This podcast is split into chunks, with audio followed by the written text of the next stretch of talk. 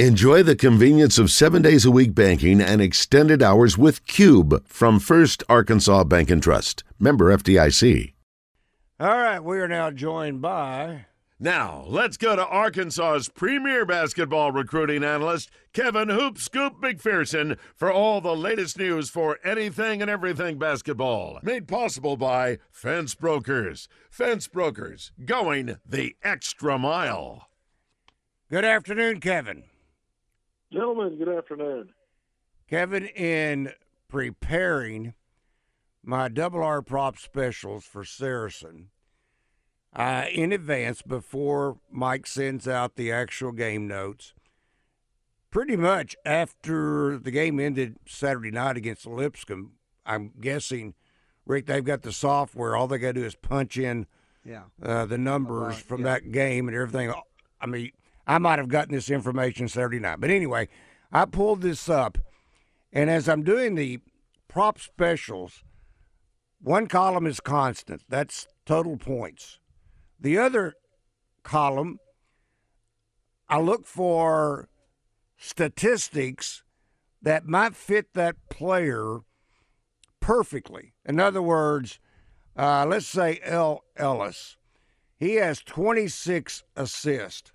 I can't tell you what I did because I don't have that sheet in front of me right now. But if I if I took that sheet, and I'm going to get to the point here in a moment, 11 games, 26 assists, I might say that he would have over two and a half assists.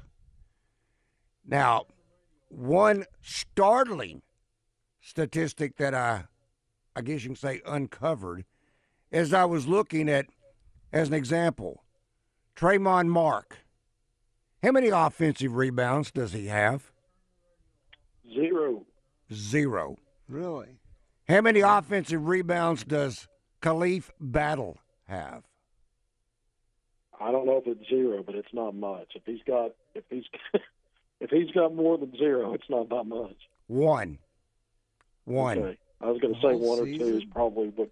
The whole season? Whole One? season. And Mac He- has zero? Mac has played 297 minutes, 200, averaging right at 30 minutes a game. He has zero offensive rebounds. Battle has played 271 minutes. That's an average of 24.61. Uh, Makai Mitchell, he has played 172 minutes. He has a total of nine. Wow. Goodness. I mean, I can understand. Now, Rick, you you Makai you that's pretty hard to grasp. you laughed at me the other day when I was only quoting Eric Musselman when he said myself and four other Oh, yeah. fat guys could get out there, including Bob. He didn't say Bob Hope was One, was one's more fat. than zero, you're right. He was saying they could get at least one. It reminds me of uh, Abe Lemons' famous quote when one of his players scored one point. He said, Son, you just scored one more point than a dead man. That's still a great line. it is. So, Kevin, my point to you is it's no wonder Arkansas is having such a difficult time in certain situations in scoring. We might could blame this past Saturday night to that zone. It looked like a 2 3 zone to me from where I was sitting, but it could have been something different than that. But nevertheless, bottom line, Arkansas couldn't hit a shot and really only had two baskets that was created by penetration. One was to Mitchell, and the other Devo basically did by himself. And the other area that's alarming is the lack of assist that this team has, which means to me they're not sharing the ball. No. So you get to ponder on that, and you get to come back out of the break, and you get to put me in my place for sounding negative. No, I don't think I will, Randy. I think you're probably pretty much right on the spot. Hold on, Kevin. We got to take a break. That is Kevin Hoop Scoop McPherson. Thanks to our friends at Fence Brokers. Stay tuned. And Now, let's go to Arkansas's premier basketball recruiting analyst, Kevin Hoop Scoop McPherson, for all the latest news for anything and everything basketball. Made possible by Fence Brokers. Fence Brokers, going the extra mile. Kevin, I'll throw one more tidbit your way before uh, I hand you the floor. This is the latest SEC numbers. I'm sure you've already seen them by now. And that is offensive rebounds per game.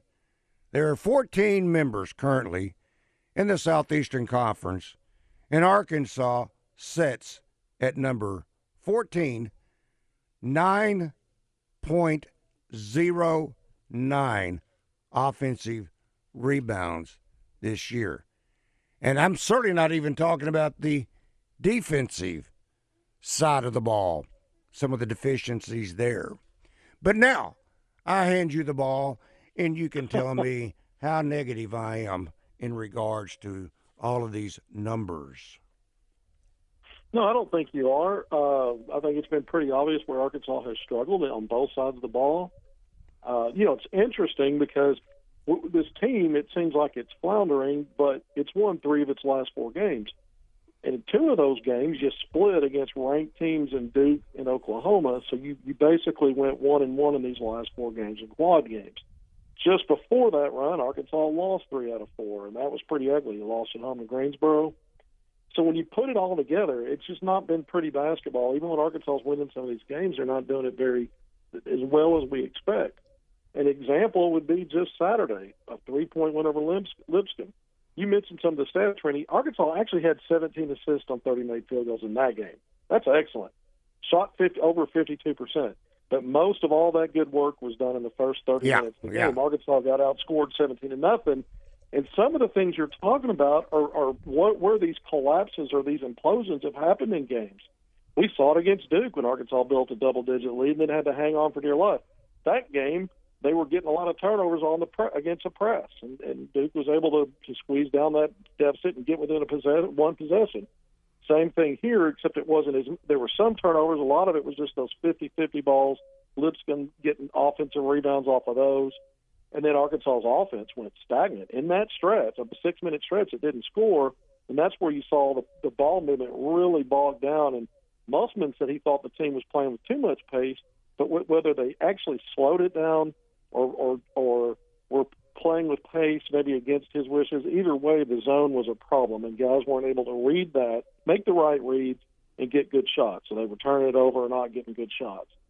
Uh, so I think when we add it all up, when you don't offensive rebound, like you just mentioned, Arkansas last in the SEC, when you give up a lot and lose a lot of 50-50 balls, uh, you know, on the other end, and, and the other teams are getting offensive rebounds, it it squeezes out your offensive possessions that lead to shot attempts, which means you can't score as much. Conversely, you might have games where you're holding your opponents in the 30% percentile shooting, Duke and Lipscomb, and you're shooting over 50 in those games. You're going, how is it that we had to just scratch by?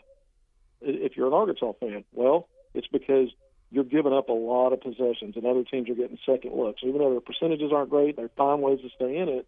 And where Arkansas usually is good on offense is getting to the free throw line. They fouled a lot this year, so the margins aren't that great between what Arkansas shoots and makes and what other teams are. Even though Arkansas is ranked really highly there, nationally, they're fouling a lot too. So just about every little area you look at, you can understand why Arkansas is struggling. And they've had a lot of games where the assists just haven't been there, six, seven, you know, and throughout an entire game. And some of those games they lost. Uh, but even against Lipscomb, where the ball actually moved pretty well most of the game, we remember that that horrible finish to the game where Arkansas had to hang on. I mean, you know, Devo Davis goes and gets a bucket in the last, you know, 26 seconds left. Arkansas was up one, gave it, extended it to three. Uh, but even then, you couldn't have a sigh of relief because Arkansas's had trouble all year long just getting stops. And if they do have a good possession defensively, they can't finish it with a rebound. Um, and, and the other team gets more looks. And so we saw so much of that in that late stage. And it feels like, okay, we're back to the drawing board here we are. We're back to it. Had a 20 point lead. Can't you know? So many games this year. Even when you win, it doesn't feel like a win. But a win is a win. Arkansas, like I said, won three out of four. Two more games to go before SEC play. even with two games, if they make a lot of improvements, you can't go into this tough league thinking, okay, they've for sure turned a corner because so far, uh, you know, it's been anything but Turner cornering, you know, tur- turns when you've got all this veteran uh, depth on this squad with all these years of Division One experience. It has not meshed well together yet at either end of the court consistently. Kevin, this was one of the other great mysteries, if you want to call it that, that came out of that game with Lipscomb. Brazile ended up playing 24 minutes in six seconds, and he had to basically play about the last eight minutes to get that total to where it was because he started, played probably four or five minutes, and then set quite a bit. Uh, the other note was Battle, who played a total of 10 minutes and 49 seconds. El Ellis, who's probably averaging 25 minutes a game, he played every bit of 57 seconds. What do you think was going on with those players or any other player that you like to add into the mix? Yeah, so those, you know, if you, starting with Brazile, we know he had the ankle injury at the end of the Furman game. Um, uh, or excuse me, uh, was it Firm, Furman? And then he only played. He started against Oklahoma.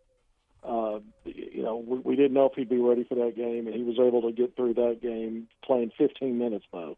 So he started and only played 15 minutes, didn't score. Uh, and then in this most recent game, you just went through his stats. So I, you know, I think part of it is him still dealing with that ankle, trying to get back fully.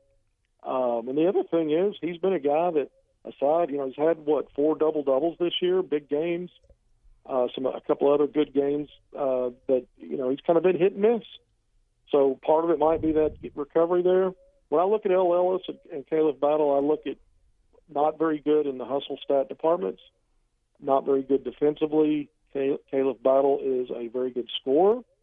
Uh, he's a guy that also gets to the free throw a lot, free throw line a lot. So Arkansas probably missed some of that in the game with him only playing 10, 11 minutes. El Ellis, I was not surprised at all that he played a minute. I mean, I might have thought he might play a handful of minutes, but wasn't shocked by that one bit. Well, hopefully Menifield provides a little spark for both of those two guys yeah. and gets them uh, gets them going. All right, Kevin, we'll talk with you on Friday. That is Kevin Thanks, McPherson. They're known as Hoop Scoop. Thanks again, Defense Brokers.